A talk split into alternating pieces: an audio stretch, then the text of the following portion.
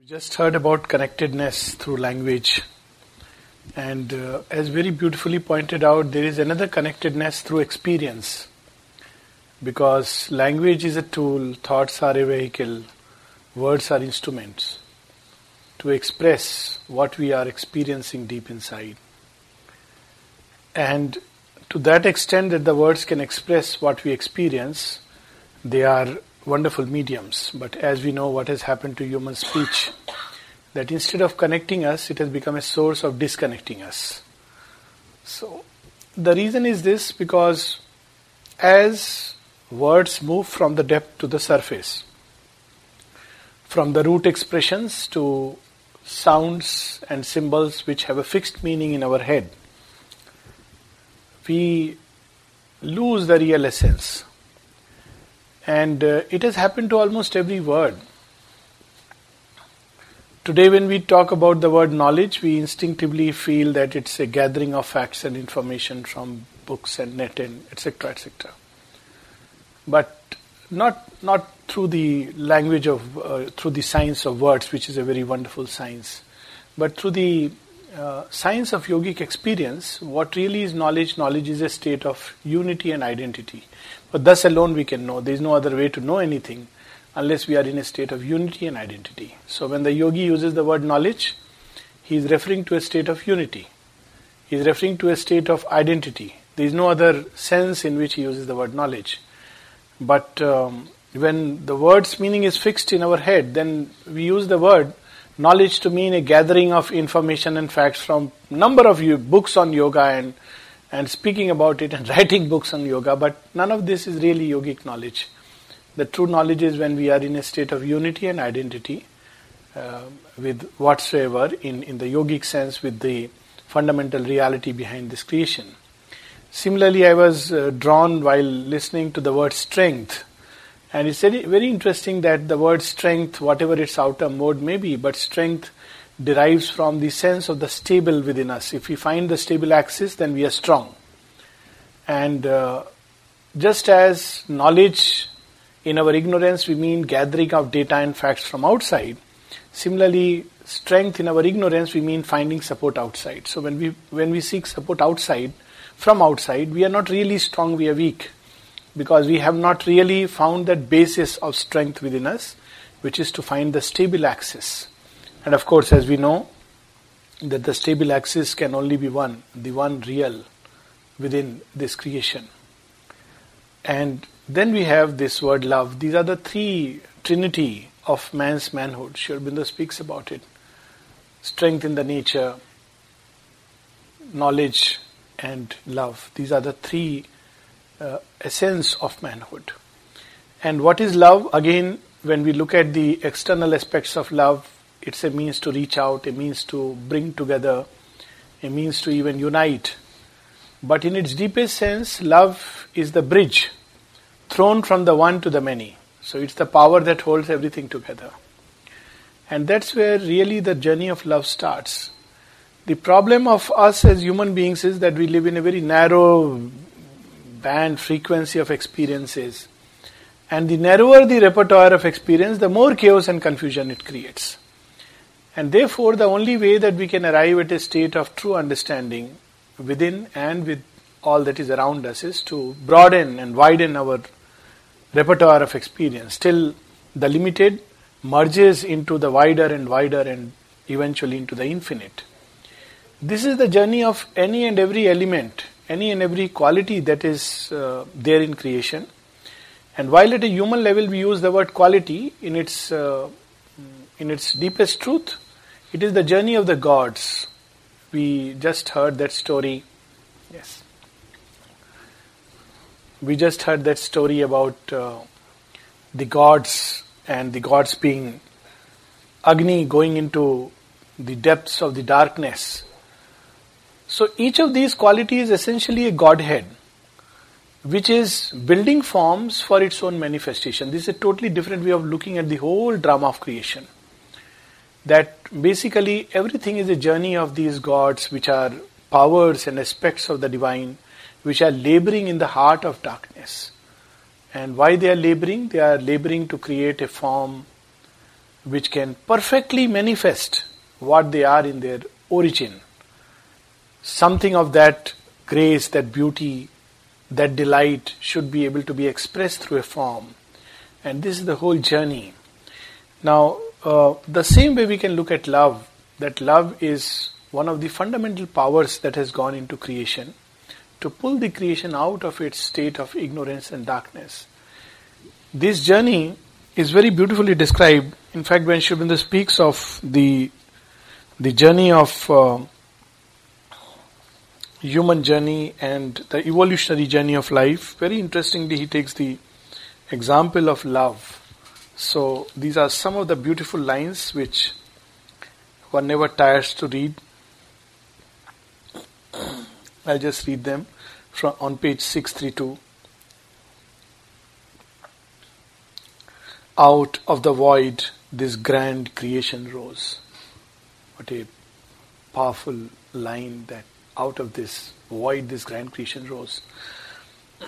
For this, the Spirit came into the abyss and charged with its power matter's unknowing force. In night's bare session to cathedral light, in death's realm repatriate immortality. And now come these magical lines. In mystic, slow transfiguration works, all our earth starts from mud and ends in sky. So, this is the fate of everything in creation. Fate is not uh, what happens to us externally. Very beautifully, Sri Aurobindo, speaking of fate, he says in Savitri, O King, the events that meet thee on thy road, though they smite thy body and soul, with joy and grief are not thy fate. And what is fate? The road, the goal thou choosest are thy fate. So, irrespective of the events, events will come and go. Events that we call as pleasant, events that we call as unpleasant, events that smite us with sorrow and grief, just as events that fill us with a sense of joy. And yet, these are simply things on the way. The goal, the road we choose, that is our fate. And so he gives this example all our earth starts from mud and ends in sky. And love that was once an animal's desire, then is sweet madness in the rapturous heart. An ardent comradeship in the happy mind becomes a wide spiritual yearnings space. A lonely soul passions for the alone. The heart that loved man thrills to the love of God. It's a it's really miracle. Often people ask, we have or many of us have been to Pondicherry. People ask, what is the miracle that you see in Pondicherry? So you know, with miracle we think uh, suddenly you know um, you know you go there and when you come back you find you without even perhaps taking a lottery there is a windfall of money in your house for all we know, it may be a curse. The mother says not always a blessing because it may completely bind us. But there is a great miracle uh, that happens. And that miracle is very strange that uh, we have, many of us, or most of us, we have neither seen the divine, we have not heard the divine from the divine voice, we have not uh, touched him, or held his body, but the miracle of miracles that one feels love for him. One cries for him. It's amazing. I mean, normally we think love means somebody whom you have, you know, people often say you must first meet and then you fall in love, and etc., etc. But it's very strange that what is it in us that really loves and how does it love someone or something that it has never seen, felt, touched, heard, smelt?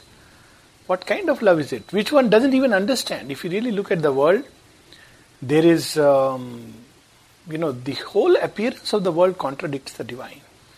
It's amazing. Uh, if you really look at the appearances, we say that divine is truth. We see a play of falsehood everywhere. The divine is pure existence. We see mixtures everywhere. The divine is ananda, delight and we have on our wages a mixed baggage of pleasure and pain and indifference. uh, divine is all consciousness, all power, but we see a play of weakness and strength, partial weakness, partial strength. So everything in the world contradicts the divine. We do not understand his ways, and yet the mystic heart loves him. And I find personally this is a great miracle. In fact, even when in life one has gone through personal tragedies, things within one's own life, leave aside outside, things which can shatter and shake the human heart, and yet love for the divine continues and grows. It's, it's an amazing experience. And that is because at the root of all this, there is love as a power that is laboring in creation. And how it evolves, so beautifully Sri summarizes love that was once an animal's desire. The first expression of love is to devour. That's why the first love of people is to eat. So, and the first expression of love that people often have is you know, when guests come to the house, you offer food and drink. The mother, first expression of love is to feed the baby. And this is because uh, to devour or to feed, this is the, the first movement of love. In animal creation, this is how it expresses itself to devour, to take in. So it's an animal's desire.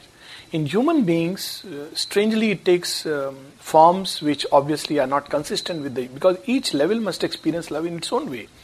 In human being, it takes the form of uh, when love is still at the animal level, it takes the form of devouring the other person's personality completely. So there are people who uh, call it love, and yet they would finish the other person's personality, leaving no room and no space to grow. Whereas the highest expression of love is to give the person complete freedom and space. It's amazing, it sounds very paradoxical.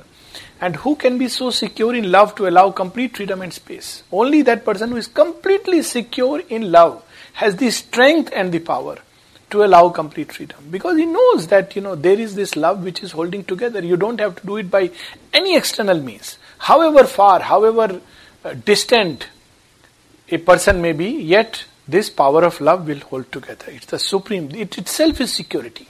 It doesn't need any anything else. And yet, when we are at the most animal level, then it needs to hold, to cling, to eat, sometimes to finish the person. It's a very sad expression of love. So, love in its early stages, that was once an animal's desire. Then a sweet madness in the rapturous heart. This is the beautiful love which unfortunately never reaches its culmination. So all the tales of love which are um, like a sweet madness, they all end in tragedy. And as a child, I used to wonder why all these tales end in tragedy. Was it, you know, people were in love with tragedy? But there's a deep and profound truth in it. That, uh, you know, uh, any any ideal whether it be of love or anything else, when we try to erect it on the basis of sentimentalism, it is bound to failure. Whatever, however great be the ideal, ideal of freedom, ideal of unity, ideal of, uh, I mean, love, anything we want to equality based on pure sentiments, it doesn't work out because it's an ignorant way of trying to create unity. So we have this angst. If we really go to the 60s and we hear some of these songs where there's this angst of love. And along with this angst of love, there is the pang of separation. They come together as if, as it were. And it almost ends in a kind of tragic note simply because there is no true basis to create that unity. It's just not possible with the heart still unpurified, with the heart still living in cabins so there is a rapture, there is a madness, there is a sweetness in that madness. Even one enjoys that madness.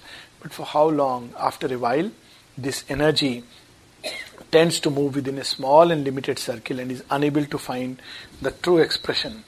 So from there it ascends to some still greater level, an ardent comradeship in the happy mind. So this is another level of union, uh, another expression of love, where one shares thoughts and um, ideas and beliefs, when people having common ideas and thoughts come together, it's very interesting that their bonding goes very deep because idea lives much longer. This madness can be a very turbulent thing. It is like a storm which we witnessed yesterday. What was it? Derecho or whatever. So it comes and you know it's thunders and flashes and rain, but very soon it passes away. So sweet madness is like that.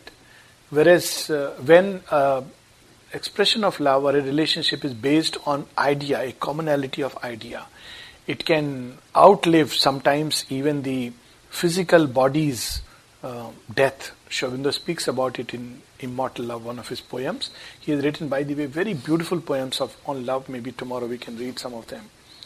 But this is also not the highest expression of love because idea is still a dress. Idea is still a reflection in the mind of something which is still deeper. After all, even idea uses a language as a vehicle. But there is something still deeper. For instance, we use the word unity or we use the word freedom, liberty. There is even a statue of liberty. So, uh, and we want to create liberty and freedom and uh, we want to create unity. But how do we really create it? Can we really create it on this basis, just as an idea that there should be freedom, everybody should be free? We see the very same idea because it's expressed in terms of ignorance leads to its own downfall. So one, one allows for freedom, and there is freedom because we at our human level understand by freedom the freedom to make choices and do anything and everything. And it's wonderful. But what happens by the very power, because this is a freedom which is a freedom in ignorance. So after a while, this very freedom turns upon itself and leads to a swift or a slow downfall. So a great ideal becomes its own cause of its own nemesis because uh, freedom to be free has to be based on something vast, something which uh, uh, is not subject to the mutations of time. Then we can truly be free, the ideal of spiritual freedom. So here, even this idea, sharing of idea and ardent comradeship in the happy mind becomes a wide spiritual yearning space. So after a while, one realizes that look, none of these levels, none of these expressions of love are truly perfect so love will journey further and it will look for an expression which is independent of all these three. When we, we truly love when we do not love simply because of the um, you know physical appearances, togetherness, or an emotional stir and feeling, or a sharing of common thought, but something which is independent of all this, and then we touch something like the intrinsic nature of love. And this love, as the mother says very beautifully, all love comes from the divine and it reaches out to the divine in another person. Actually, it's the bridge, the golden link. So it tries to reach out to the divine in another person. And, and at a human level, we can see how it works. It's very interesting. When people fall in love, they have an ideal image. Actually, we say that we love the person, but we don't love the person. We love an image. And this image is basically creation of our own mind. So we have an ideal of love within our head. And when we meet another person or when we say we love another person, we automatically transfer this ideal. It's a very unconscious movement onto the other person. And we begin to love. That's why people say love is blind because we do not see the person as the person is, but we imp- superimpose an ideal. And for a moment it colors everything. And, uh, you know, like how parents love their children and most parents have a wonderful opinion of their children. They are the very best children in the world. Ask um, a mother, you know, that Akbar Birbal story that uh, who who is the most loved one. So it's it's the child who who is loved most, and very often we don't realize that very unconsciously we have transferred an image onto the child. It's not the child whom we love, but we are loving our own self whom we have superimposed on the child. Or when we love another person, it's our own self whom we have superimposed on the other person. Our own sense of ideal. And quite naturally, after a while, when the child grows up and says, Well, dad and mom, that's your life, I have another life, I have quite different way of looking at things, love begins to breach. This is a very beautiful movie. One should have seen Morning Raga. I don't know. It's in um, um, the Mahesh Dattani movie. It's a wonderful movie. And uh, this child, when he grows up, very beautifully, he tells his father. His father wants him to take up the family business and you know look after the village, but he's into music, and uh, he tries to experiment with music. Eventually, after a long time, he has he's given a chance to perform, and he calls his father and says, "Daddy, I may not be the person you would have uh, wanted to be your child." But uh, you know, I would like you to come and know the person who I am. It's a very touching moment when he goes and says that, please come and see. I may not be the boy whom you would have liked to be your son, but I want you to know who is the person who is your son. It's something very interesting that, um, you know, as we grow in this journey, we begin to love from some fundamental poise of our being and we begin to love something very fundamental in human beings or in creation it does not stop with human beings because this fundamental truth is there in creation but before we can do that the first step is to learn to when we say seek the divine or love the divine basically uh, there are two ways of looking at it. One is turn away from creation, stop loving human beings, and love the divine only in a kind of exclusive worship of one Godhead. This may be a passage, but obviously, if this is the culmination of all love, then it's a very incomplete thing. Because then what happens to creation? What happens to humanity? What happens to everything else? So, this is a passage when we have to turn away from all the coats and coverings in which the power of love is held. And we have to learn to love the divine who is the perfect one. But in ignorance, we want to see the divine in another person. This is where all the problem starts. Mother says when a person loves another person, it means you want a personal divine for yourself. Because what do we want? The most perfect, intelligent. You know, one of my friends once gave, gave a big advertisement for his, God knows, fourth or fifth marriage. and in that advertisement is thousand words advertisement wanted and you know in india it starts with convent educated good looking smart intelligent caring housemaking, you know all these qualities so when he showed us the advertisement so you know then uh, we just told him that look you know it seems uh, you are searching for the fate of draupadi Draupadi asked for that, you know. It seems he asked Shiva. So Shiva said, such a model is not created in this world. But what I can do is, you can have five persons in which some something or the other will be manifest. Now you try to build something out of them. But eventually she realized that even these five most powerful husbands, the most, you know, ideal human beings upon earth, they are not ultimate. They also can fail. They also have their limitations.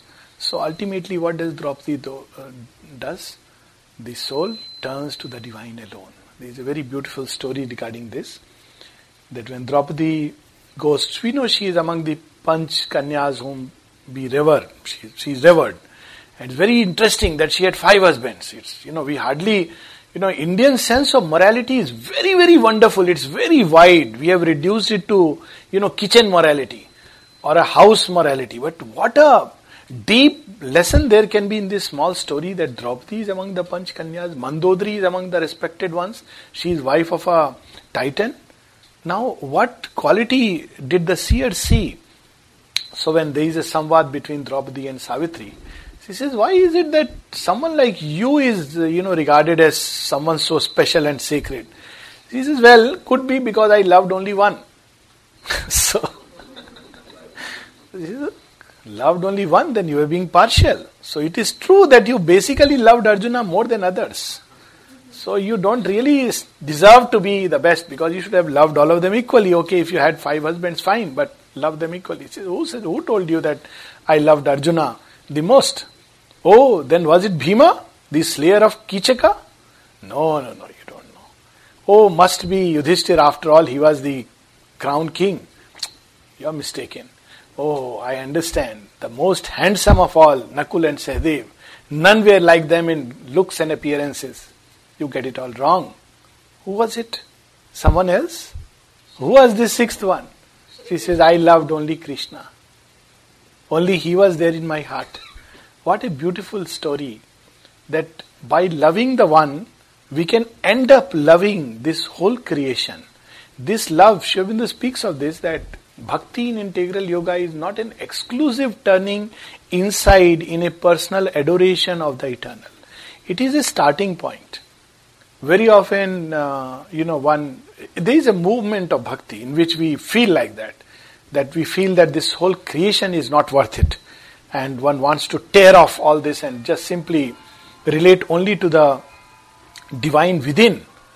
But he says in integral yoga, this bhakti must extend itself to include all other creations as part of the one. They are all portions of the one. So we have this magical line becomes a wide spiritual yearning space, a lonely soul passions for the alone. What magnificent. You know, this is meditation. A lonely soul passions for the alone. And what would be that state?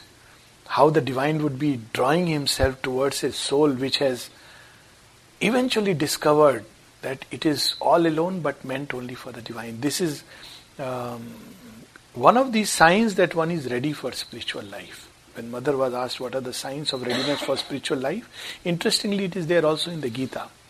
So, uh, loneliness doesn't bother us. This is one of the signs. Why? Because when we are alone, we are with whom? We are with the one who alone is our most intimate. Who else can be so intimate? So, in fact, the spiritual seeker seeks more and more moments when one can be alone and alone in his lonely temple, cathedral, he can turn exclusively to the divine. And how beautifully the heart that loved man thrills to the love of God. This is the miracle of miracles. Uh, I mean, people speak about how can we love somebody whom we don't know. But this is the beauty that it is through love we know. How do we know the divine? By love we know Him all the three approaches to the divine bhakti and jnana and karma. Of course, each one has his own personal preferences. I have my obvious preference for bhakti. That's why I use this example. So, when we know about the divine, we are led into his study room. He says, Okay, you want to know about me? Come into my study room. And he tells us, This is myself, this is my aspects, attributes, everything. And we go back from the study room. Sometimes he offers us a good cup of tea. After all, it's a great privilege to have a cup of tea with the divine. So that's it. Somebody who wants to serve him, he says, Look, this study room, okay, wherever I am, you just be with me. That's that's what I want, because I may need you anytime. So the servant is allowed into a little more inner chambers. Even where he is resting, the servant has to be there. So he is allowed a greater intimacy with the divine. But one whom he loves, he says, Oh, that is also a distance. Come, lie down with me. And I'll reveal to you not only what you see and what uh, I tell you, but I'll reveal to you my dreams, my deepest secrets which are lying within my heart, which none can see, none has seen. So, this is the power of this yearning for the alone that he begins to reveal himself, not only his, what he has manifested, but even those things which have not yet been brought into this universe, which are yet, even the gods do not know about it. This is the power of bhakti that one begins to, you know, get these revelations. The heart that loved man thrills to the love of God. A body is his chamber and his shrine. What a beautiful line. We were just talking about center. Where is the center? Where is the temple? This is the temple. What a beautiful thing. And if only we can really make it a temple. I mean, if we can just for one day, one hour, maybe one minute, imagine that this is the residence of God. And how do I then, what kind of thoughts should adorn Him? What kind of, you know, feelings? We clean up the house. Today we had a massive cleaning, so if we can have a cleaner, super cleaner, Kleenex, because, you know, this is a temple. Now, if this temple is full of smokes of doubt, if this temple is full of dirt of, you know, passions and desires of a very ugly kind, if it is full of ignoble thoughts, then what kind of temple it would be, we can imagine. With all the Rakshasas and Asuras and Bhutas dancing around, Shiva will still come, but he will then close his eyes and go into his trance. But if we really want that Krishna should manifest here, then this temple, to create this temple, sometimes one has to go through a whole inner Kurukshetra because the whole field has to be cleared. So Sri Aurobindo says, a body is his chamber and his shrine. Then is our being rescued from separateness. all is itself, all is new felt in God. Then the next step is one embraces the whole existence, all is itself. Where is the separation? Who is this other one? There are beautiful examples. One in the, in mother's life when some we know how she how her love reached out to uh, you know we talk about human beings but how even to the gods even to the titans even to the animal kind there was a crow who would come at a fixed time and mother would feed and then there was this uh, story about the lizard which fell on mother's heart and the disciple rushed to remove it and she said but i am the mother I am the mother. Even this lizard is my child. Even she has met the king of snakes, and she want almost the they, he wanted a pact with her. The king of the the cat, the donkey, the dogs, the animal kind. How she has poured her love on all this creature. Not only that, on the tree, on plants. The trees would come to her that your famous favorite disciple is taxing me Please do something about it. And mother would call him. You're planning to cut this tree? Yes, mother, but how did you know? The tree came to me and complained that, Mother, he is going to cut me off. He doesn't know. He doesn't understand. He cannot feel my being as a living entity. Now, this is the kind of state of unity in which one can awaken through the power of love. Not only with unity with the divine inside, but unity with all creation. So, all is itself, all is new felt in God. A lover leaning from the cloister's door gathers the whole world into his single breast.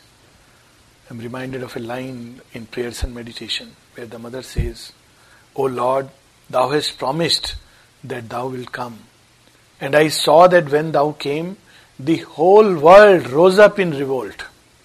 Is how she says. And you took this world into your arms, and we knew that the earth was saved. Such an experience it is marvelous. Whole world will rise in revolt when you come. And what you do? Because divine doesn't know any other movement. When people ask the mother mother are you angry with me? Because obviously the disciple had a little chore in the heart. Because he had done something which he shouldn't have done. We are all the time doing things which we shouldn't do. So he asked mother are you angry with me? Why do you say so mother? You you saw me with round eyes round eyes i don't remember no no you know that disciple in front of me you gave a little more time when I came, you just as if, you know, I was nobody, you just let me pass. My child, why are you projecting all these things on me? I am incapable of being angry with anyone.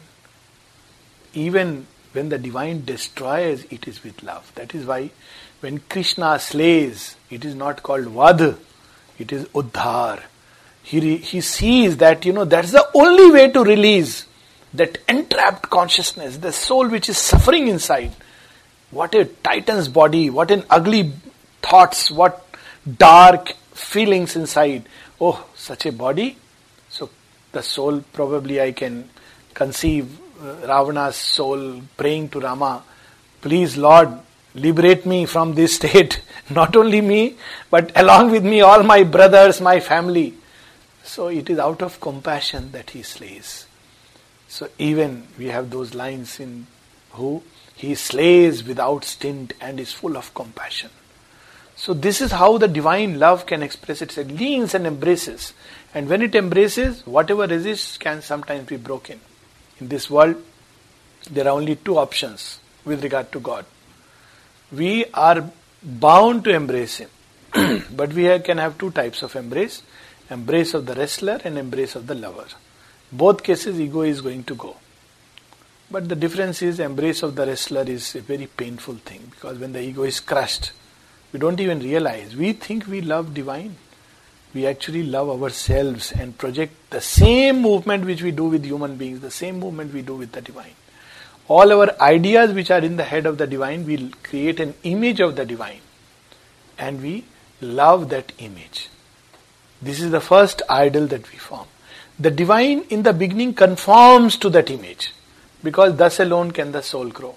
So we have this idea that the divine, you know, Tirupati Balaji has shrine. So whoever goes there, regardless of anything, he gets whatever he asks. So I still remember going to Tirupati, not to the shrine but to the center, and people asked me that, would you like to go to the shrine? I said, no, I am not very comfortable about a God who is blindly giving everybody whatever they ask. And then I felt maybe if he gets angry and takes away whatever little I have. so,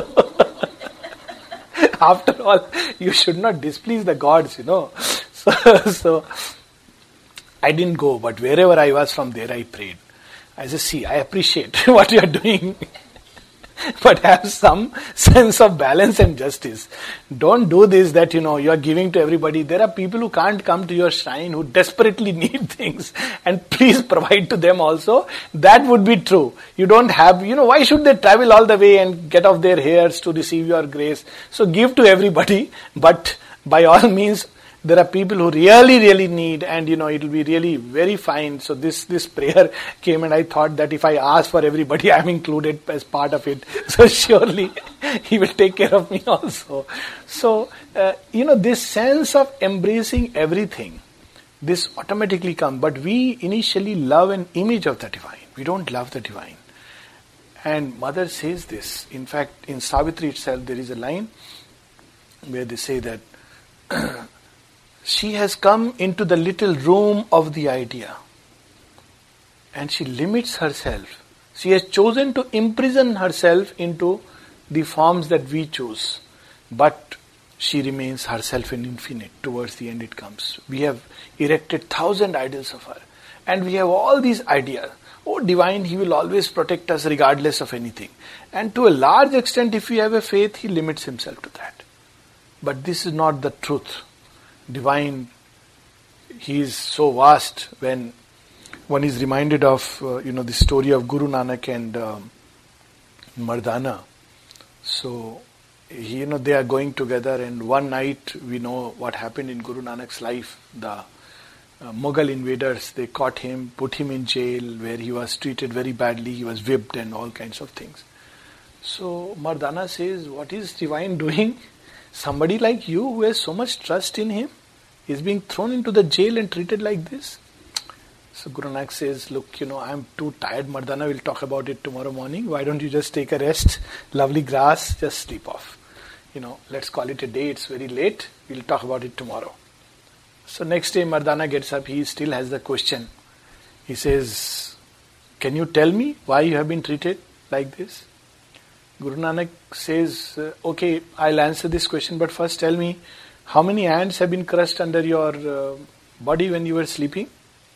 He looks around, ants. I didn't feel any ants. Then he looks down below. He says, oh, few I can see at least, you know. He says, you know, Mardana, the divine consciousness is like that, vast, infinite. You think you are someone very special, very important, that God must leave everything to save you. But do you know, before that vastness, your existence is like an ant. When that consciousness moves and unfolds like a giant tsunami, what will survive and what will remain? And what will go down? What will be broken? Do you have any idea? That consciousness, when it unfolds itself, it is like that. So we always have a very good opinion of ourselves and there is nothing wrong with it. So divine must always protect at all cost whatever we do or do not do. Just because what we have done every day, five minutes, we do an agarbatti before him and pray some famous prayer, favorite Sanskrit prayer, like a parrot. So mother has said it doesn't work like that. My child, you have to have done much. Even you know, people go to Sri Aurobindo's room often, you know, just because somebody knows or somebody can, you know, speak Bangla or somebody has uh, some connection and, you know, they are allowed to go. But when mother was asked, my said, mother said, oh, he wants to meditate in Sri room. My child, one must have done much for Sri to be given that privilege of meditating for a few minutes in his room. So the disciple asked, What does it mean to do much for Sri Aurobindo? Mother says, consecrate your life. Is it a joke? So we expect, uh, we have an image of the divine which has been passed from tradition, and uh, they are very beautiful images. But what happens in real life when we really find those images are shattered, actually divine is freeing us and allowing us to love him truly, but we fall back. When Meera steps out of the Raj Gharana, first thing that happens, her golden uh, Krishna idol, after all she was a princess, so she carries that idol. And as the legend has it that that night when she sleeps, asking Krishna to protect her, idol itself is stolen, you know. so she says, What is this? You were meant to protect me. And here you yourself has gone away, the only support that I had. You are my only friend, and that has gone away. says, You don't know. You think that you know me. Now I'll reveal myself to you. And this is amazing. In, in every you know spiritual tradition, uh, we are also reminded of the story of Sri Ramakrishna Paramhans. When he is led from point to point of realization and he finally sees that image of Kali, then Totapuri tells him, Now take a sword and cut it into pieces. He says, What are you telling me? How can I do it? He says, You have to do it if you have to identify. It's a, you know, very difficult. And then he pierces through and identifies with that consciousness. It's so vast, so infinite. So we have these images and we love even God through these layers. We don't even realize that this is ignorance, that we see everything in life filtered through this ignorance. So even experience is limited. That's why Sri Aurobindo speaks of the supermind. At the level of the mind, whatever we may experience, including experience of the divine, it is not the highest and truest experience. That's why the mother says, you know, many mystics who saw the splendors of the overmind, they felt that they had touched the highest. And she says one can understand why they felt like that. But it was still seen through the overmind. So there is a little uh. And through that one sees. It's a brilliant curtain as Sri Aurobindo says, it's a, you know, a kind of curtain which uh, is both trans, it's a translucent curtain. So one almost feels that one is actually seeing the reality, but one is not seeing the reality. One is seeing its reflection, and this reflection is not the true thing. So that's why Aurobindo insists on the supermind that even uh, very often people say, everybody has experienced the divine, so what's the big deal? Why get into all this supermind business? We just have to ascend uh, beyond the rational mind and we can experience. We have to go inside, we can experience. Aurobindo says, as long as you are there within the circle of magic, circle of nature, okay, lower down it's very obscure, so the experience of divine is also like that. That's why uh, Bhai was uh, reminding us of the Tantra tradition where we have three levels at which we see the divine. And at, at each level we have a corresponding prayer. So at the level of Pashu, we have Pashupati. So Pashupati is the Lord. And then at the level of man, the Veer Bhav. And then finally it is Gopal at the level of the Devta, where the whole worship becomes symbolic. It's no more external. At the level of Pashupati, the worship is also very crude. It is, uh, you know, sacrificing maybe the external animal at the altar because that alone can be understood by a crude consciousness. But at the level of Deva Bhav, it is the sacrificing the animal which is inside us. So the whole thing changes depending on the level of consciousness, the whole experience of love for the divine changes entirely. Even what we perceive or understand as the divine changes entirely.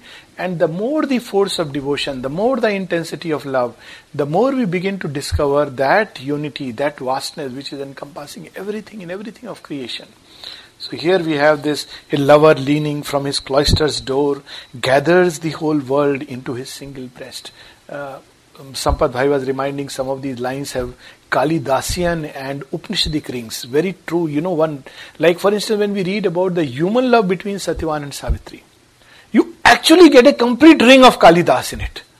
What supreme sensuousness is there, but, uh, you know, brought to such sublime levels. You know, only Kalidas can uh, uplift sensuousness into a, you know, spiritual art.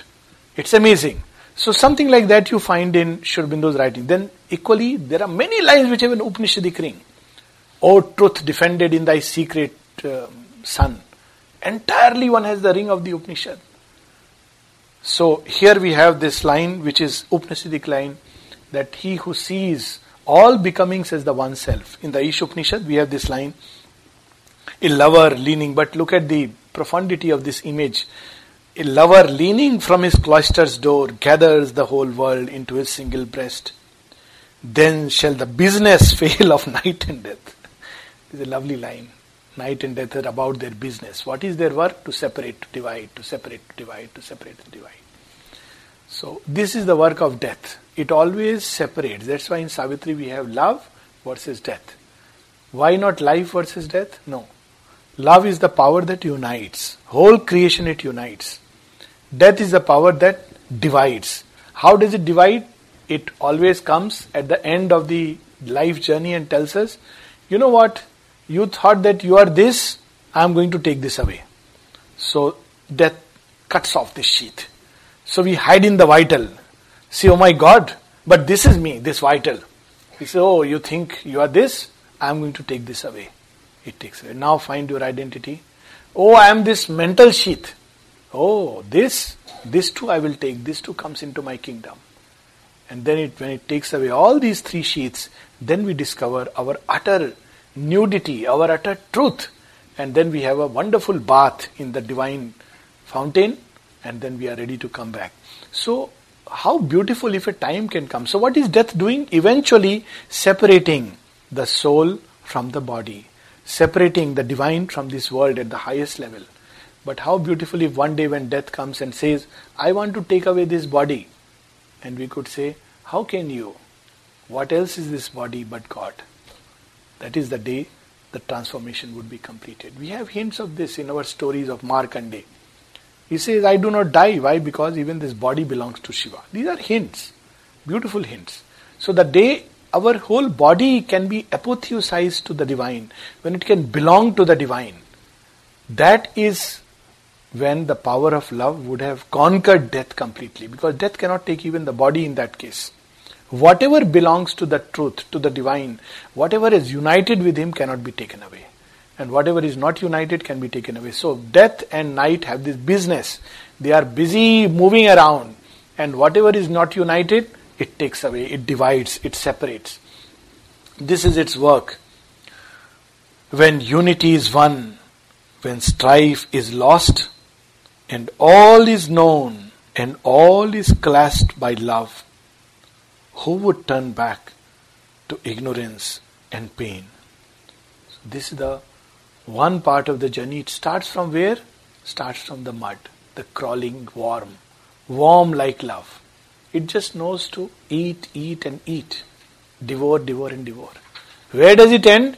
Give, give, and give. What a complete reversal. Starts with devouring, ends with giving. Giving to what? To whom? To the entire creation its whole embrace when the lover leans from its cloistered doors. Just a few lines, then maybe we'll pause for questions. O death, I have triumphed over thee within. I quiver no more with the assault of grief. A mighty calmness seated deep within has occupied my body and my sense. It takes the world's grief and transmutes to strength. It makes the world's joy one with the joy of God. This is the power that love can um, bring into a human consciousness. It can drink the poison of the world and yet not be bitter. Like Shiva, it stains the throat and that's it. This is love. Shiva, the supreme ascetic, he knows how to love. He looks as if he is not interested in love. That's what the Lord of Love felt. Vital love. Kamdev is vital love. That he just cannot move him to love. Savitri, this. Parvati's tapasya is also not able to move him to love. So Shiva says, I am not going to be so easily fooled. So what Shiva does? He goes and tests Parvati. He conceals himself in a very, you know, like a beggar with very ugly face, and he says, uh, and then he he comes as a person who can grant her all the boons, but she is not carried away by all these things. She says, I love one pointedly Shiva, the eternal. And then he is pleased. But how he loves? out of his love, even for the titans, he drinks the poison. This is one expression of love, a godlike love. And where does the strength come? It comes from that power of love inside. My love eternal sits throned on God's calm. For love must soar beyond the very heavens and find its secret sense ineffable. It must change its human ways to ways divine, yet keep its sovereignty of earthly bliss. This is the challenge given to man. We love humanly. Oh, we love animally, to be sure. We don't even know what is human love. But we have to change its earthly ways to ways divine. At one place, Nolinida says, Yes, yes, we all love the mother, but we approach her in a human way. We must learn to approach her in the divine way. How to love her divinely. It can be a whole subject for meditation. He doesn't reveal, and it has to be revealed inside us. We love her very humanly. Like all the things that human beings want, we want from her. And she gives. She's an indulgent mother. She says, You you think I'm like a super mom? Okay, I'll be a super mom. But what it means to love divinely, to love as the gods would love, that is the way we should approach her, divinely. So he says, love must change. Love must soar beyond the very heavens and find its secret sense ineffable. It must change its human ways to ways divine yet keep its sovereignty of earthly bliss. This is a difficult task to touch that point, and yet the physical itself, this very body itself, remains like an instrument of that love. It's very, very difficult because in, in matter, the only love it knows is devour. The only love it knows is animal love. That's why it's very difficult to express that love in the human physical form. Tantra tried it and we know what happened to it. But it tried, it made a bold attempt. And in Tantra, this, even at a physical level, to express a little of this love at a human level in the physical, the tapasya that was required was almost a near impossible tapasya. A person has to be completely free of all desire. Very often people talk about soulmate and you know nowadays there is matchmaking through soulmates and everybody you know is looking for a soulmate. When Aurobindo was asked, he said, you know, it's better not to think about it because 50 times you will be fooled. And maybe once you may click the right thing. Then he was asked, what is the condition to find a soulmate? He says, complete freedom from desire. So first fulfill that condition. After that, look for soulmate. Otherwise, it'll be soulmate but S-O-L-E. So, you know, people walk together but have nothing else in common. They simply are walking the journey of life together because they're helplessly bound by either circumstances of fate or law or society or whatever else. But there is nothing like a deep union. And so, what is that way, the divine way? O death, not for my heart's sweet poignancy, not for my happy body's bliss alone. I have claimed from thee the living Satyavan, but for his work and mine our sacred charge. Our lives are God's messengers beneath the stars. To dwell under death's shadow they have come, tempting God's light to earth for the ignorant race. His love to fill the hollow in men's hearts, His bliss to heal the unhappiness of the world. So he says, What is that? We don't love each other simply because we give each other happiness. That's all that is uh, nonsense. We have gone beyond it we have to work together and only when we are together we become one unified force. Because there is the feminine and the masculine aspect and if they can come together in the truest and the highest sense now what she is going to reveal to us is a very very deep and profound secret. That how these two beings can come together and become strength of each other. As Sri Aurobindo writes from Mrinalini Devi that will you walk with me? And if you come with me my strength will not be diminished but it will increase manifold. And here we have those lines. Savitri is full of these revelations. For I, the woman, am the force of God. He, the eternal's delegate soul in man. This is the secret. That if when two people come together, if one can be the manifesting Shakti, the power of expression, and the other, the one who can gather and realize all the high truths and hold them within the consciousness, this coming together is the secret of love. And that is why we have, as the mother says, when somebody asked a message for marriage, and mother says, to be united in your sensations is good but not enough. To have common taste and tendency is very good but not enough. To be to share the same feelings is very, very good but not enough. To have the same thoughts, same ideas is wonderful but not enough. And she says, at the apex, there burns a fire in the depths of the heart. To be united around that fire to walk together with the same aspiration, hand in hand, at the same pace, towards the same goal, on the same path. This is the secret of a lasting union. So beautifully conjured in the image of Agni, around which we take seven feras. So at all the seven planes, there should be union. Now, of course, it's become a ritual. While the union fera is going on, people are counting how much, uh, you know, dowry has come from which side, who is wearing what dress, and what is the food being served that is very important because most people come somehow you know to have a good food and just go back so it has lost its whole meaning so for i the woman am the force of god she has realized that sense he the eternal's delegate soul in man my will is greater than thy law o death my love is stronger than the bonds of fate then we can have the power of love which can change destiny our love is the heavenly seal of the Supreme. I guard that seal against thy rending hands. And then these four lines with which this ends. Love must not cease to live upon the earth. However disfigured, however, you know, it, it may be a broken reflection, yet love is at its root a very sacred power. It is the one power that can rescue everything. It has the power to transform, even at a very human level.